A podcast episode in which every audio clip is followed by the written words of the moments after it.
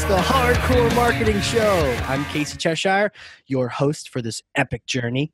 And today's show is sponsored by Cheshire Impact on a mission to maximize your use of marketing automation and CRM. CheshireImpact.com. Bam. And today's guest is awesome. And we've had to reschedule so many times, so I'm super excited. Heidi Vandermeer, she is the account based marketing manager at Uberflip. We're going to be talking strategy today. We're going to be talking knowing your audience today. She's also a, I'll share with you, a marketing strategy maven, and she actually came from the sales side. Heidi, welcome. Thank you, Casey. I'm glad to be here. Absolutely. And like, what did it take us? Like four or five weeks to make this happen? yeah, I feel like it was even a couple months. We just kept rescheduling. It might have been. And, you know, it's funny because the theme when we were supposed to start talking was about knowing your audience, that CSI, the success index. Before you start building things or going after people or writing content, you got to know who your audience is. And so that was how we originally got connected. Now that was in January, and then the theme uh, that came after this. Actually, the theme we're on now is also content, which is interesting because we were talking about content before uh, we get started here. So I think today is going to be a hybrid of knowing your audience, what the heck is ABM, and also the idea of talking about content and maybe some myths around that. So starting off with that, is there anything you just want to dispel from your any kind of bunk, um, you know, junk uh, strategy that you just want to just smash? Absolutely, Casey. I think there's a bunch of bunk strategies out there, yes, and one that it. let's get rid of it all. so, one that I would love to bust is the idea that content marketing simply fuels inbound marketing. And our CMO actually wrote, wrote a post just recently around F content marketing. And F. Was it yeah. initial, the letter, did you put stars in there, or how did that work? I think there were some stars, maybe an exclamation mark, something like that. Okay, cool. So he had a potty mouth on his pot. Now, what was the point? He was saying it, it's what not. It's not about content marketing, or what was he saying? Yeah, so right now, I think we've created a bit of an epidemic of content right now. There's this crazy stat out there that around 60 to 70% of content actually sits unused. And so yeah. there's this entire idea around not just doing content marketing, but making sure that you're marketing your content. And I think that fits in with uh, with another podcast you had a bit recently. Yeah, with Andy, he was saying the same thing. Like, it's so important not to just because I was thinking of this graveyard of all this content, or you know, there's that old movie, the the land of misfit toys, where all the toys no, none of the kids wanted went on this island. They all just sort of languished there. It's almost like the content we write. If it's if it's not marketed, it goes and it hides some other f- foreign place, and you got you get one like and one view, and it was only you. so yeah, yeah, for sure. So what's the solution to that? Yeah, so as you said, it's a big waste of resources. And yeah. it's really this paradigm shift around changing how you strategize, around how you create your content, making sure that you do understand your buying funnel and your customer cycle as well, and where some of those gaps sit. I think that uh, we all got a little bit drunk on inbound marketing a while back, and with the, with this shift to account based marketing, we're we're seeing a big shift in how content is also being created and how that strategy works. You know, HubSpot was definitely the one at the party going, "Hey, want another beer? Are you good?" Hey, you want? Hey, Jello shots. Everyone like, oh, HubSpot, not again. But yeah, we were all doing Jello shots of, of content marketing. Everyone was saying it's going to just you know world peace and world hunger just keep doing content and do more of it. Yeah and i think that there are some really great aspects of content marketing that sure. companies do still need to do. I love being able to have a topical authority on a certain subject and i think it does create a lot of credibility in the space. But right. i think that it also gets confused. Content marketing and marketing content are also something that get interchanged here and there but uh, but they're actually really separate things Wait, content marketing is different from marketing content?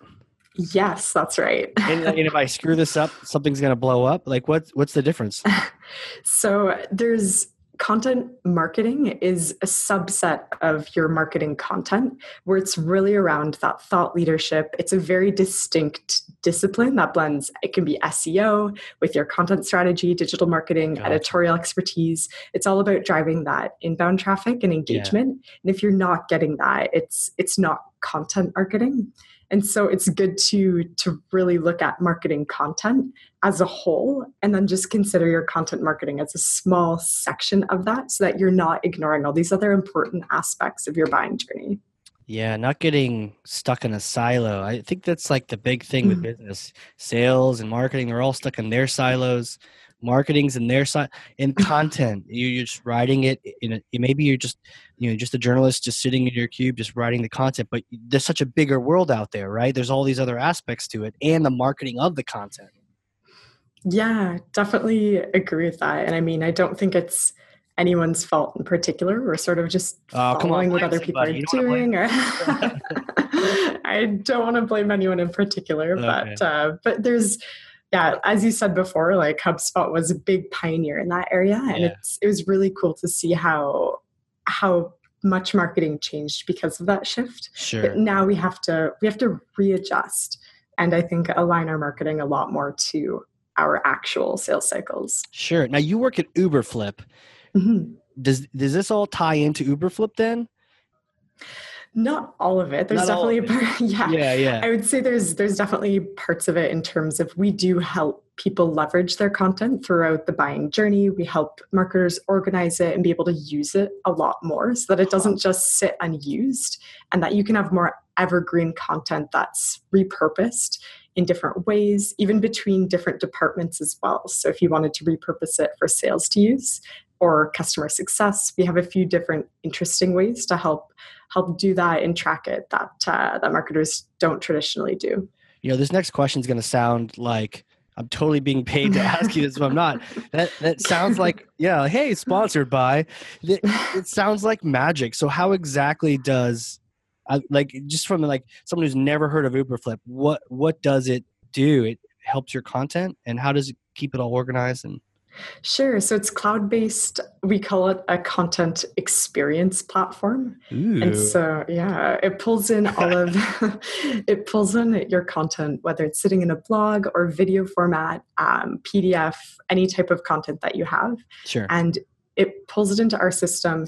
You don't have to re upload, it's not a manual process. And then it allows you to basically manage it at a scale that functions across uh, across a lot of different departments as well. And marketing can have the the hand to optimize and control how those different experiences look, and just do it at a scale that's a lot more agile and and faster. We see a lot of big companies, especially sometimes mid market, where it takes a lot of time to put together these different web digital experiences. Mm, so we yeah. we kind of streamline that process. cool, cool, cool and you know, and the bigger you get, the more content you probably have, hopefully, and I can see it being that much easier to get it confused, and but you want to get it the right place at the right time. So that makes a lot of sense. Yeah, yeah, help slice and dice it up and set it up for conversion. So right, yeah, huh. Well, that's cool. Um, and now what you do for them is you work on the ABM side, right? Yes, that's correct. And maybe just explain for everyone what because you know what's interesting. You and I were probably around this all the time, and mm-hmm. we if you follow the same people on Twitter, I see the word ABM or account based marketing everywhere. Even the people that wrote the books on it. If you follow them, you'll think it's just everyone knows what this is. But then I I go to some event somewhere, and a lot of people haven't heard of it. So could you help us just understand you know what what is abm because i mean even your your role right you're the the marketing manager specific for account based marketing Mm-hmm. Yeah, so account-based marketing is uh, it's relatively new, but if you talk to people that have been in the business for a long time, they've been doing ABM in their own form forever. It depends really on how your marketing team's set up. Yeah. But what it's where it differs from our traditional marketing strategies is that you are able to define your list of accounts. And so you know who you're going after. You're able to prioritize that based on usually based on past success with other other customers, other deals, and then be able to segment that out and go after go after those accounts. And there's different levels that you can go after them at. So if it's if you go after massive deal sizes, usually you personalize that marketing approach on a one-to-one right account, sometimes even person basis.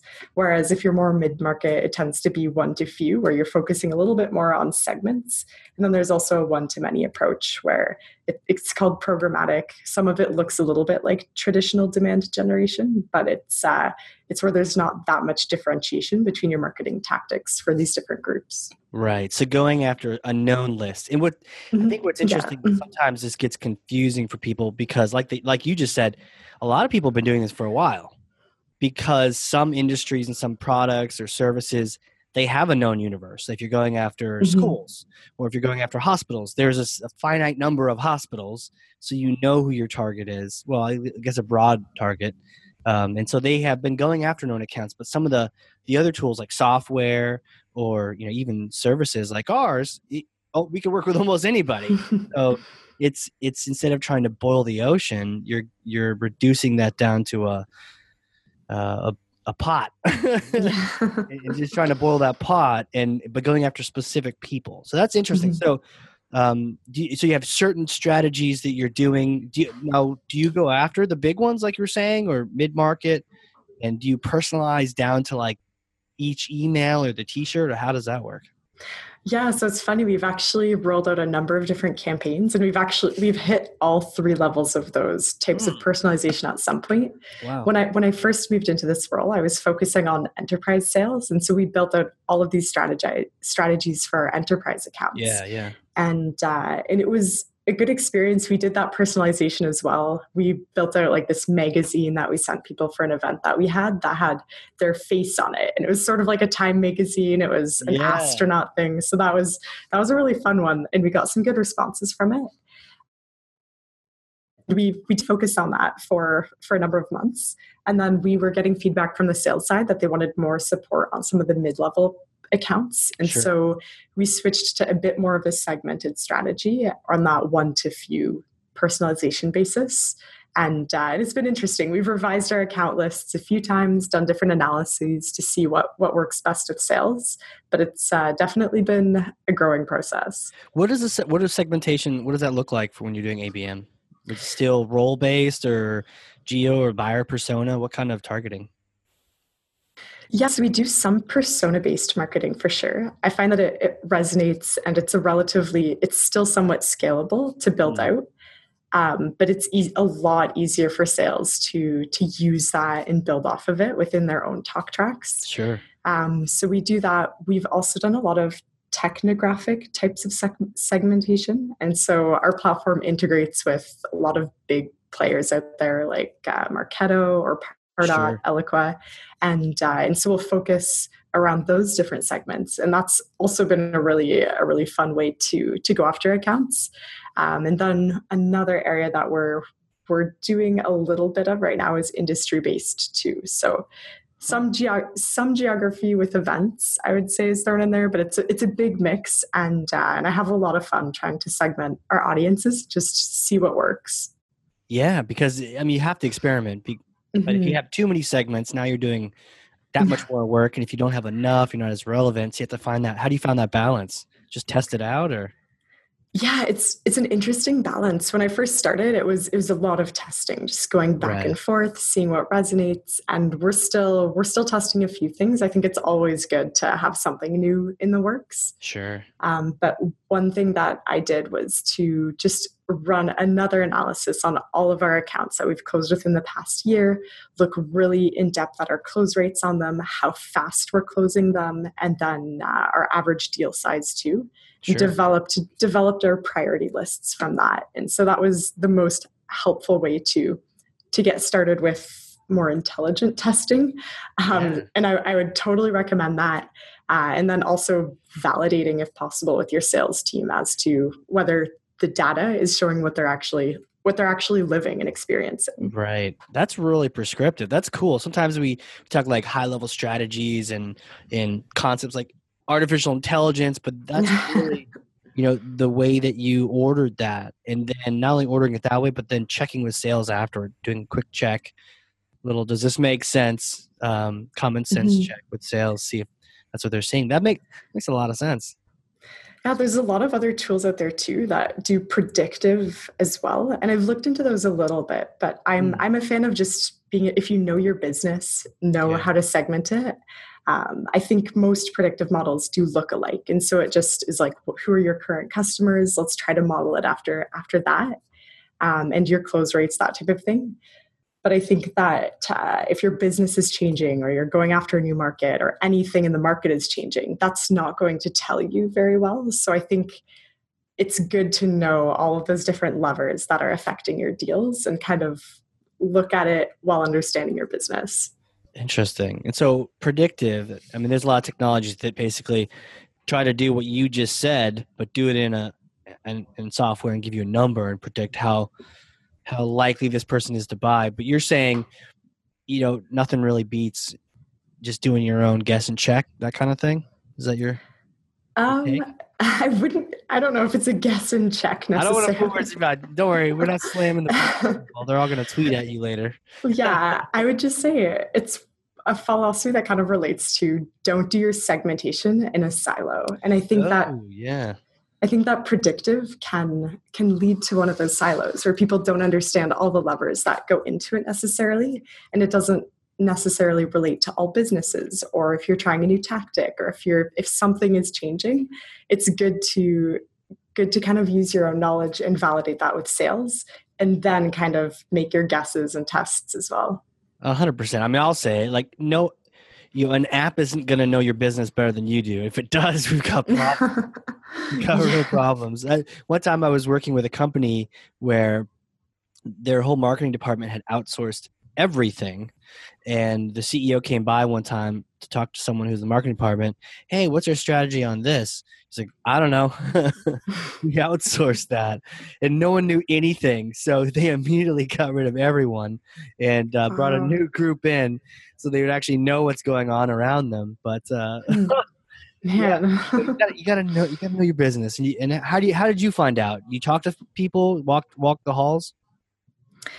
Yeah, a little bit. I think it does help that I came from a bit more of a business development background so that I had that on the ground, really specific, putting in the work, figuring out how people will respond to things. Um, but then working cross functionally has been really helpful too. So definitely booking meetings with people, um, sometimes just doing my own thing and just than asking people about it or also yeah. going ahead and just jumping in. Sometimes you have to just try something. Totally. So wait, you came from the sales side, right? Is that the or business development or what what was that like? Where how did you start out? Yeah, so it's interesting. I've been in sales uh, for most of my career at this point, um, but I'm I'm loving marketing. And the way that I made that switch uh, was actually here at Uberflip. So I was more so I was on our business development side, focusing on uh, I was the only person in my role focusing on enterprise accounts, okay. and it was something that I'd I'd built out um, from from the ground up, and created all these different ways to just drive engagement, get into them, yeah. research them, figure out what makes them tick, and what will make them engage, and book that initial call or eventually become an opportunity and close. What were you seeing? What were those different ways that you were seeing working for the engagement? Yeah, so for enterprise accounts, it's different because you're dealing with a lot more people, yeah. a lot more decision making groups as well. Right. And and it does often require that uh, that research just to find out how the organization works. Is sure. it only that the corporate headquarters that makes those decisions, or is it those individual branches? And that's and so, based on each company too, right? It's not even yeah. You find out for one. different across the board. Yeah, and sometimes it'll change in six months, and so I think. oh, jeez yeah and so it's it's a lot of a lot of digging and just really having your ear to the ground. And and i was finding a number of things that were starting to work with that. Sure. and at the same time i was collaborating with marketing here and there writing a couple blog posts and ah, and developing yeah, yeah yeah making some new content. And i i was like it would be so cool if i could somehow work on these strategies at scale to help out yeah. all the other people on the sales team yeah and and it ended up working into this account based marketing role and yeah. uh, and i originally was hoping to just do some type of kind of sales enablement in a sense because i saw a big opportunity sure. there um, with, within our company to help build out some of those different different programs. Yep. And uh, and our CMO was like, "Hey, account based marketing is rising. I think it still kind of fits into this. How about you try this instead?" And so that's that's how I got here. I actually um, I'm just thinking back to the process right now, and I think I used an account based marketing strategy on the people that were hiring me as well. I like really do that. um, just, oh, it was kind of cheesy thinking about it, uh, but I I built out like this this small physical piece of like that would be an idea of a direct mailer, connected it with some digital experiences that I put together, made it really personalized, and uh, and sort of connected it all. that was to to the, the interview. yeah, kind of just to switch departments. It's funny that I that I think about oh, that so now. you're already there doing the doing the biz dev, and then yes, inside yeah. to try to sell yourself on the next experience. You created not even a demo was like a live experience to go from a print to a digital. Yeah. Yeah it was something it was like that. It was uh yeah i i actually forgot a little bit about what that looked like yeah but, but was it was it like a something you could use in the company or was this just literally saying like hey i'm heidi i want to be in this role. And, and like what was it like an example of what you could do or was it just specifically saying like let me go here it was a mix of both. So it was an example of, of what I could build out, but it was yeah. it was tailored around me getting the job. So. That's really cool. and it worked. Yeah, here I am. yeah, it's funny when I uh, was trying to get my first gig as a marketing coordinator. Um, but cheers, by the way. Cheers. That was tea. yeah, yeah, me too. Can't do coffee all day long. Um, so I was trying to get my first gig as a marketing coordinator, and uh, I'd done a bunch of digital already and all sorts of things, but I never had a job on my resume that said that. I had all these mm-hmm. other internships and jobs, but nothing said like marketing, marketing coordinator, and so I I made up this binder. This is I mean, this is back in the day when binders. so I made this binder, and uh, it had. Yeah, I went to their site and I would print off pages and I critique, critique and circle areas like you can improve this and this should go over here and made this whole case of like, look how amazing the, the, front of the binder was like me climbing a mountain, you know, just to try to try to sell it internally, and you know, and it worked, right? It was just, I think when, when people see candidates or people see employees that that take the time and initiative to do something like that whether it's you you creating your example campaign we could do this if we you know give me more time we'll do this full time um, or me just saying hey give me a shot at this position it's a little bit of that extra work, you know? That's what kind of separates us from Joe Schmo who doesn't really care about getting the job. Yeah, no, it was it was definitely different. I think uh, it definitely made an impression. Well, and it's sales too, right? That you're. It's cool that mm-hmm. you have that background. I find that it's those backgrounds that really make us unique. You know, if you came from a sales background and now you're in the marketing world, you're not going to look at salespeople like they're crazy. You have different words and different terminology. Hopefully not. Hopefully it's united. But even if they act, sales does act differently than marketing usually. Um, and so, you know, those different perceptions aren't aren't they're going to bounce off you because you've been there and now you're over here. I think it just makes you that much stronger of a person when you have different crossovers and a cross pollination between different departments and companies and experiences. That that's really what makes us, you know, smart in the end. Yeah, I think that's something I didn't I didn't realize right away in my career. I thought I'd have to be pretty straight lined with with how I wanted to to progress, but uh, right. but I've I've honestly found that that sales experience makes me a a different marketer. Um, yeah. So it's it's given me a lot of ability to work better with sales because I understand the process on a really intimate level where yeah. I've been there before. I know I know how it works from from the first cold call that you have to make all the way to close. So I've had I've had that experience, which which helps, and I think it, it sometimes can give you more credibility with that sales team too. Oh, 100%. And you've had the pressure. And did you do sales before Flip too? Had you Yeah, I did. Okay, so mm-hmm. like a couple of years of sales and then you you came into there. So you had you'd been under the gun to do the quotas, to hit your metrics, to you know marketing doesn't tend to have those as much especially on an individual basis but you know in sales you've got this number and it's tied to your name. It's cool if you convert it if you're closing deals it's great. You get these little chings DocuSign alerts saying that the thing has been signed. It's amazing but also that number is tied to you. So it's like you fit or you're out. Um, so th- there's a little bit of that pressure but it can be fun if you're the right personality for that. So it's cool that you came from lots of experience on that side and then you're able to bring that over and it's almost like you never even left sales. You're just doing what really marketing should be doing which is really supporting sales you know and, and the customer really. Yeah I, that's definitely nice of you to say. Um, i think I've, I've found it to be helpful at least in my experience. And so even just when we're when we're developing something new I, I know i can always just ask a salesperson what they think about it and and they give really good feedback as well and they're often willing to help because they know that what i'm doing will eventually help them in the end too. And i think having that buy-in from from the sales side and that trust is so crucial in a sales and marketing relationship. Totally totally. And did you have that overnight just from making the switch? Or did people look at you differently when you were on marketing?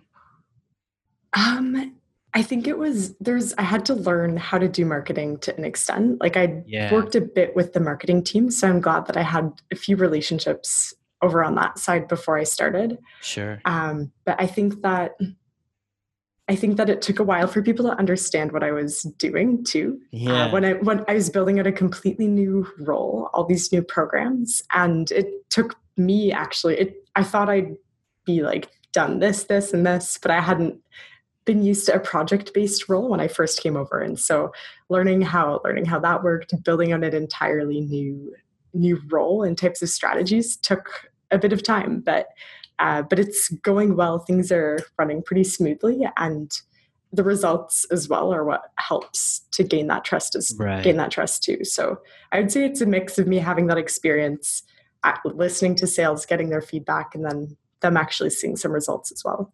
Right. Interesting. You said project based role. Is that kind of how you describe what you do in this marketing realm? Sales support versus like closing deals left and right? I think so. It's sales is definitely a lot more activity based and yeah. and so that's that's like the biggest shift that I would say is that sometimes I can work on a project for days or even weeks at a time and the time just flies by. Yeah. Whereas in sales, like you make a number of calls, you'll send emails, you'll sometimes visit people in person. But it's uh yeah, it's just a different it's it was a bit of a mind shift to go to one for one to the other. It is different. Did you know that that was the case when you're making the case to move over there? Did you have any suspicions that it was going to be a little bit different? Oh, and, 100%. Our sales district is really loud. I love it over there. We have music playing, people are on the phones all the time. And then I remember the first day that I moved to marketing, I could hear the air conditioning just going. And I was like, what is this place? Why is no one talking to each other? you have like a so, gong people can ring on the sales side. Yeah, yeah oh yeah. A gong, a bell. There's like lots of noise. Marketing. It, nothing yeah yeah so but i mean it's something that that you get used to on either side yeah. as well but the cultural shift was was an interesting thing to experience too it is interesting for sure uh, i mean our team at cheshire we have marketers and we have some people in sales and uh, some groups go to bed early and some some stay up late um, and some are noisy and yeah I, I can even picture like the marketing department where you've, everyone's got their headphones on listening to music mm-hmm. and no one's saying anything and taking a phone call in marketing is really rare you know it's either chatter or something online or skype um, it's if someone calls you i remember having a phone and like never ever using it in marketing whereas obviously it's the opposite in sales. It's fascinating. It, it, it, it's so different but you need both you know like mm-hmm. both to really be effective. It's interesting yeah, it was definitely have had that experience with the phones as well, where I'm used to just if I need something, I'll just call someone and then it's done. Yeah. And, uh, and being on the marketing side, I, I, email people a lot more for for communications, which is still like it's good in its own way. Yeah. Um, I'll still have calls, but I'll book them separately, and I don't want to disrupt other marketers, so I'll book another room and not. Now, have you ever been shushed? Like, shh, uh, too loud. not as explicitly as that, but but like salespeople would feel comfortable coming over and just sitting beside me and talking, like, "Oh, how's your day going? Oh, how's yeah. this? Oh, I have yeah. this problem. Do you have ideas on how to fix this?" And I'd be getting dirty looks from marketers. It's like an open office too. Yeah, it is an yeah, open office style. So like, "Hey, how's it going?" You know. Yeah. it's almost like a library, and they're like, it's like they're it's like this is your office and they're just sitting there chatting openly someone next to them hopefully they have yeah. Bose headsets and I, I, love working on that side don't get me wrong yeah but, uh, but just it, it, was it was pretty funny though to see all those differences so and i think to your point the project based work needs that focus you know mm-hmm. whereas yeah. the activity based work it almost benefits from the energy Mm-hmm. You know, especially if a call doesn't go well or something, somebody else's does, or both of yours are bad, and then you high five and throw some, you know, Nerf gun battle, and then you get back to some more calls. That energy kind of can build up, and that makes sense. Whereas in the marketing side, I like really need to get this. I, I'm writing this paragraph, or I need to complete this LinkedIn post, or whatever the case. Yeah, definitely. I think the work is the environment needs to be conducive to the type of work that you're doing too. 100%. So yeah, so I do agree now that the marketing department should be reasonably quiet and uh, and I still but I still like going over to the sales side sometimes and just having a conversation with people discussing how it's going so Do there's that mix. put a gong in the marketing department sometimes I feel like mar- marketing could use a little more energy but then looks like why are you making this noise like a gong. So we don't have a gong, and I feel like a bell I or something. Wouldn't yeah, someone might like punch me if I put up a gong. right. but, but what we do have, we'll sometimes post messages in Slack, and so that's like our form oh, of celebration. Such a rebel. yeah, very slightly different. totally, but it sounds like you you've been able to sort of. Um, find a, a different place and different way of operating and you know you can always go back over there if you want to you know get more energy or whatnot which, which one do you prefer would you would you sit which office would you prefer uh, not so much so, like the yeah. people i'm saying like the the atmosphere do you prefer that energy or do you the quiet or is it back to what you're doing I think that it really depends on the type of work that I'm doing. Honestly, yeah. sometimes I will occasionally need that energy. Like, okay, we want this creative idea and this and this. And I like to yeah. be able to bounce ideas off of people and just be in that fun, engaging, loud environment. Right. Whereas other times when I want to be really strategic and or just write something out and do that planning, I need some quiet time. I need some time to myself and just yeah. have my thoughts and be able to think more deeply. Um, so I, I do prefer I prefer that for a lot of the work that I'm doing. And I find that right. nowadays that's mostly the type I'm working. Mostly what you're mostly doing. At. Yeah, yeah. project based or strategic work. And uh and yeah, I don't know. It's I'd still like to go back to the that loud environment occasionally, but it it really needs to be for what I'm doing. yeah. Yeah, it, it's good research too. I find that some of the best le- learning lessons I've had is sitting next to sales when they're doing one of their initial calls or listening in you know some of the best organizations have things where you pl- you can plug into each other and you can hear them talking and you can hear them addressing a lead that just came in. Um, and i remember one time it was early on this company they had some issues when i first got there and this person called a lead and the first thing that the lead said on the phone uh, the person they picked up like who are you and what do you do? They had no idea. Like, this is a horrible lead like I'll just say it. Hey, I'm marketing, and this is not a lead. This is not marketing qualified. It's not going to be sales qualified. This is this person, this poor person, might as well have called like the yellow pages or some random phone number.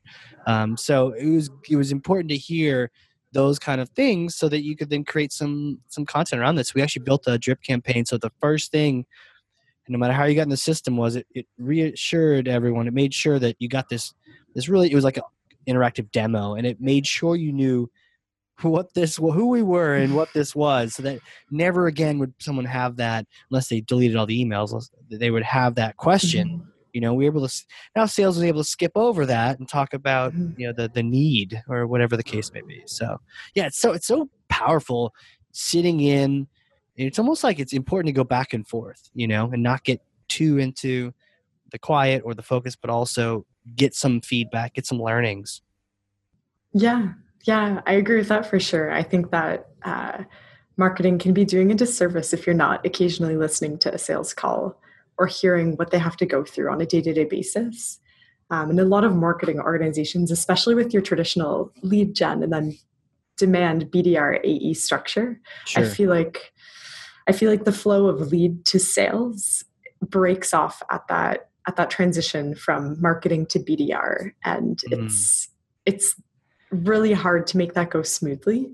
And yeah. there's a lot of processes and different things we need to do to fix that. And so it's interesting being in this position where I can do marketing, focus on that part of the funnel as well, and help help our sales team be more strategic about it. So it's it's a fun place to be.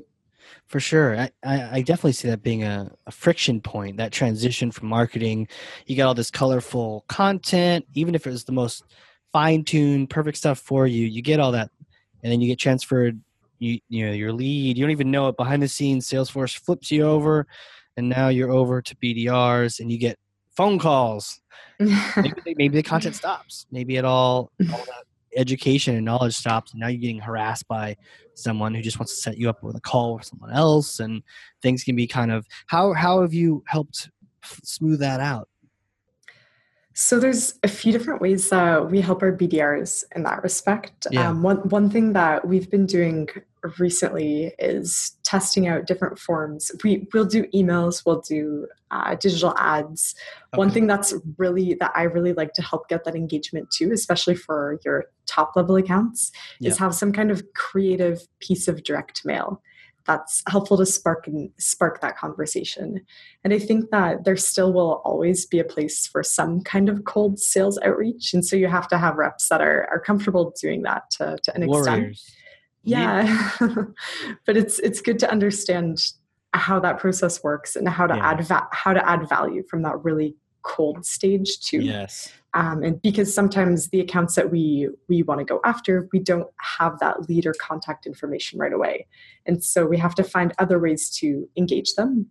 For the most part, we do, we do get a lot of our leads already, but uh, but just to fill out that database, you find someone on LinkedIn, you're like, oh, this is actually the person that that we need to reach out to, but we haven't been able to engage them through any of our other channels. So how do we how do we do that? How do we assist that process? Right.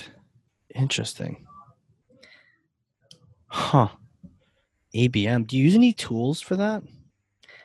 We use a lot of tools. Do I you? think it's yeah, it's helpful being a tech company. We uh, we definitely believe in using uh, other types of tech to help make our work better. Yeah. Um, we do. We obviously use our own process, our own product for things that are content related. Yep.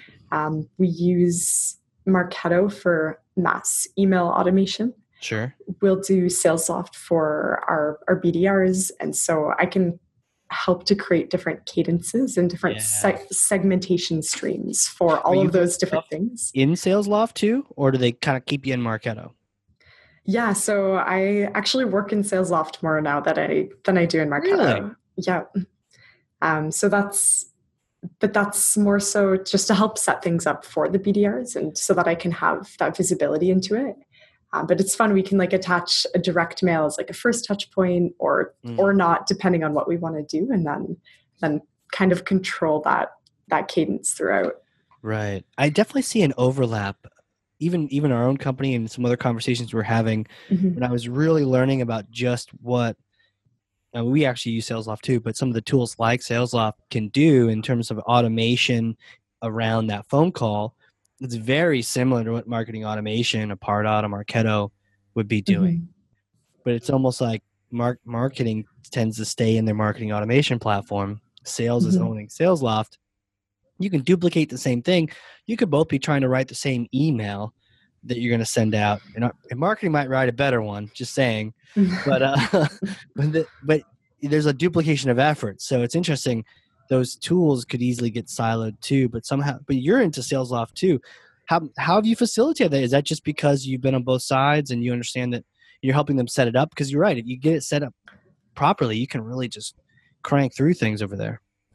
Yeah, I still I still do believe in sales being able to craft their own messaging to an extent. Um, I think giving them there's the a way that we can yeah, there's some ways that we can help, but it should be personalized. It should it should sound authentic from that person. Right. And honestly, I've seen marketing try to write emails for sales. Mm, good point. And it sounds like marketing still it still sounds like it's automated Yeah. sometimes so it's it is a, an interesting balance that you have to be able to to work with and sometimes you have to trust your salesperson at the end of the day to, to do their job Yeah, you know, we we have um, a training that we do sometimes where we we start talking about the the emails, and you're so right.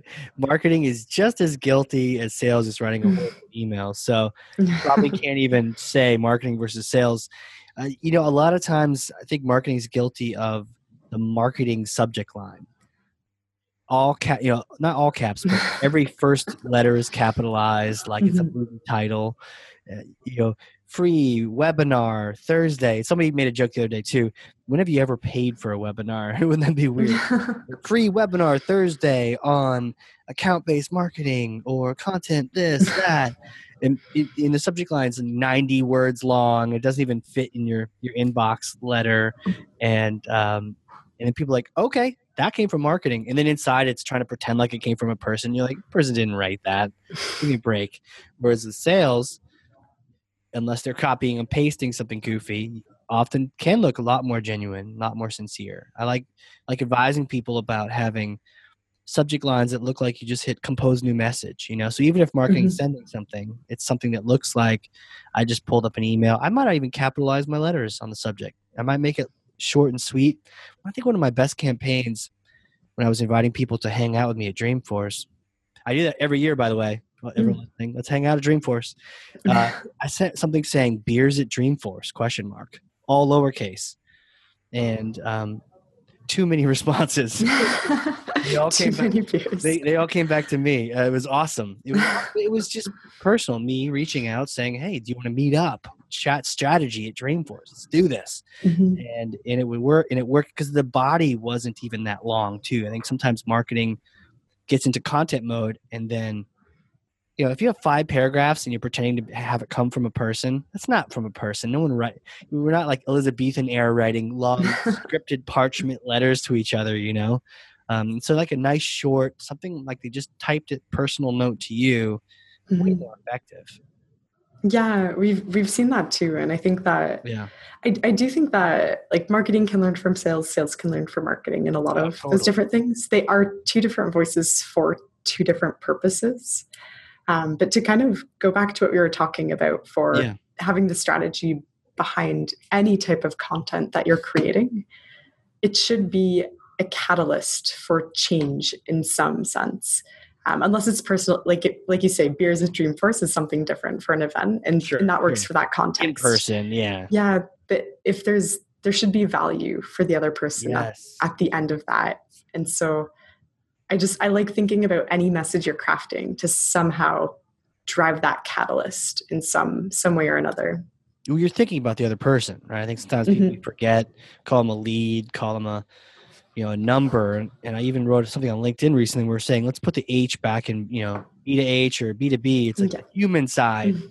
you you're you actually want to give value to the other person. It's so true. And if you're if you're thinking about them it's always going to be way better than if you you're just thinking about yourself you know what's in it for Mhm. me kind of thing yeah definitely an interesting topic and different approaches too but uh but that can also sometimes lead to that that friction between marketing and sales just those different philosophies for how you engage someone at all of these different stages and i feel like that really leads back into how someone thinks on a day-to-day basis Yeah. is that that stage that you're writing for and it's easy to get to get kind of trapped unless you have some kind of communication and feedback loop to see why it's working at one area or not in the other. Right. You need that feedback to understand if if it's resonating if it's relevant to the person you're writing it for. Mm-hmm. Makes a lot of sense. So you mentioned earlier marketing can learn from sales sales can learn from marketing. Yeah and you kind of learned. you've learned you've been on both sides. You've been able to learn from both. And and i'm with you. I, i've done some sales myself and it's fun it's so much fun.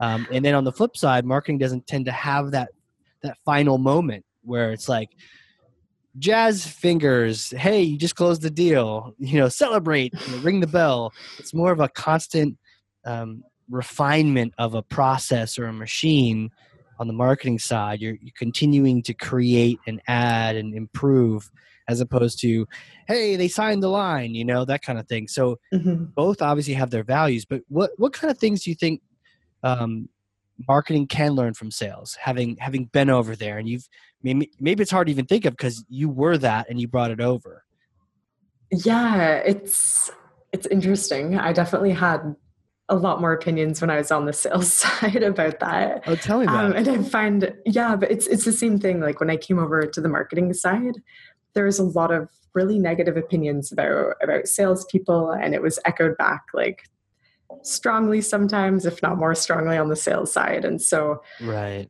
I think I think just when people are working in silos, even within a department, it can happen. When you get really specialized into one thing that you're doing, it creates this gap between two different things, even if they're supposed to be aligned, unless yeah. you do something to continually understand the other person within your own company. Yeah. Um, so I think that a few of the things that I found are applying to marketing right now for me yeah. is is being really goal oriented toward revenue with what I'm doing. Yeah. Um, every single thing that I do, just because I'm, I come from that background, it works especially well in account based marketing. So my sure. position is probably a little bit different than every area of marketing. I don't think our, our graphic designers could relate to that as much. but uh, but the work that I do, everything that I build is to help drive that initial call or drive that demo, drive that that transfer into an opportunity, move that opportunity from one stage to another, and ultimately help it close at like a good rate, even faster, hopefully, if I can help get it there. And so I'm tracking a lot of things that I do on all of the same measurements that sales are being measured on. And and I found that's that philosophy to be a little bit different. Um, but I, I think it's helpful to to have that vision because it's really aligned to business goals too. And so when we get caught up in things that that are important and we do need to do like thought leadership, I feel like we we lose that perspective and how it connects to our end goal sometimes.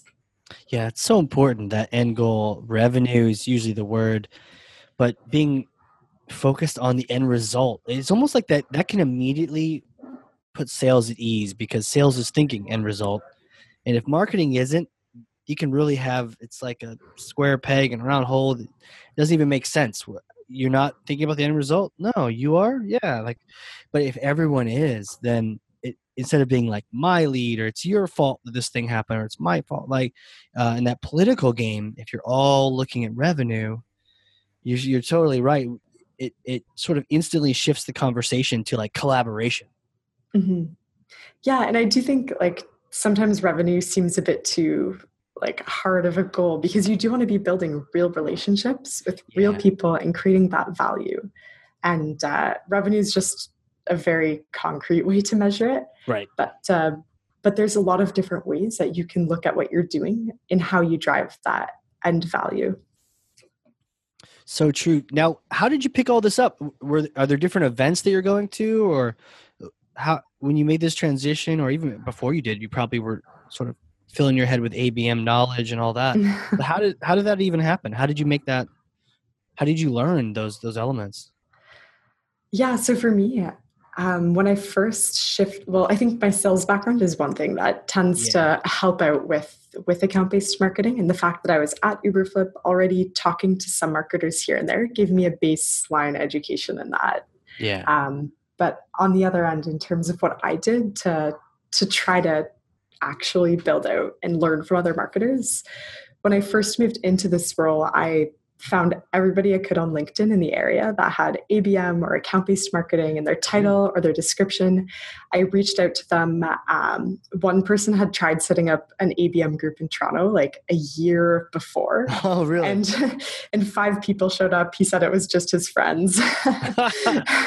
and so when I reached out and was like, oh, do you want to do this? Like, I really want to find other people so that I can yeah. figure out what they're doing. He was like, yeah, sure, let's do this. And so uh, that event's been organized every month now, and we've grown from like 30 members to 400 and learning what? from other people there. Where is that? Good. What's it called? It's called Account Based Marketing Pioneers Toronto, I think. Pioneers. I like it.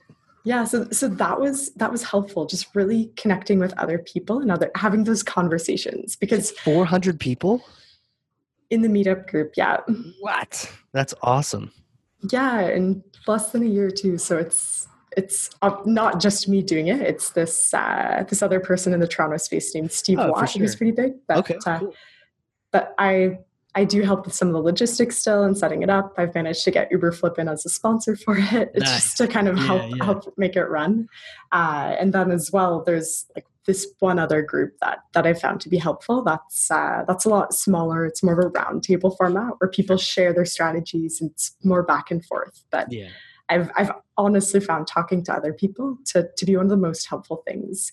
Um, I've read so many blog posts and ebooks and all these other things online but when I go into actually trying to execute it on a mm. ground level, that's uh, that's been helpful. Yeah, it's like that step beyond the page. Sometimes you can read something and it makes sense, but then they ask you to apply it, and you had to really think about how to apply it. But talking to someone else who's already applied it skips that step. They they're sharing how they mm-hmm. translated that written theory or that written to do in a book into like practical usage. That's cool. Yeah, it's been yeah, I've loved that. The marketing community is the B2B marketing community I'm realizing is really small. And so even just it is, going to I went to an event in Arizona a couple of weeks back oh, called oh, cool. B2BMX. And that was fun. I got to meet people that I'd seen post on LinkedIn. I've read their blog posts and and that was that was really cool as well. Good event. You recommend it for people for next year or the next time they do it? Yeah, I would I definitely recommend it. The reason that I chose to go there I choose I chose to attend was because they had an ABM track and uh-huh. I hadn't seen that at other places. So it was it was useful to have those dedicated sessions and it's all B2B marketing, which is which is my focus. So it was Got really it. good. That's cool. Okay, so B2B MX had an ABM track. Good stuff. We'll definitely put that in the the links in the notes. That's cool. So who are you? How, uh, apparently, you, know, you went into the sales route. How did this all start? You know, was it were you selling things since you were a two year old, or how did this all? What's like the life of you in a few minutes?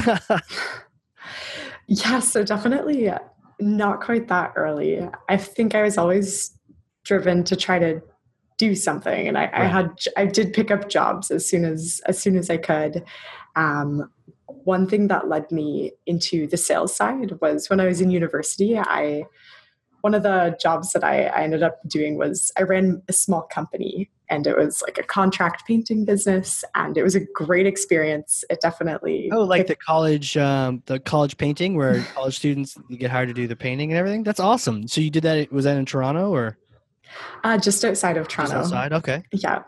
What was that like? And you ran it? It was like your franchise or your your group?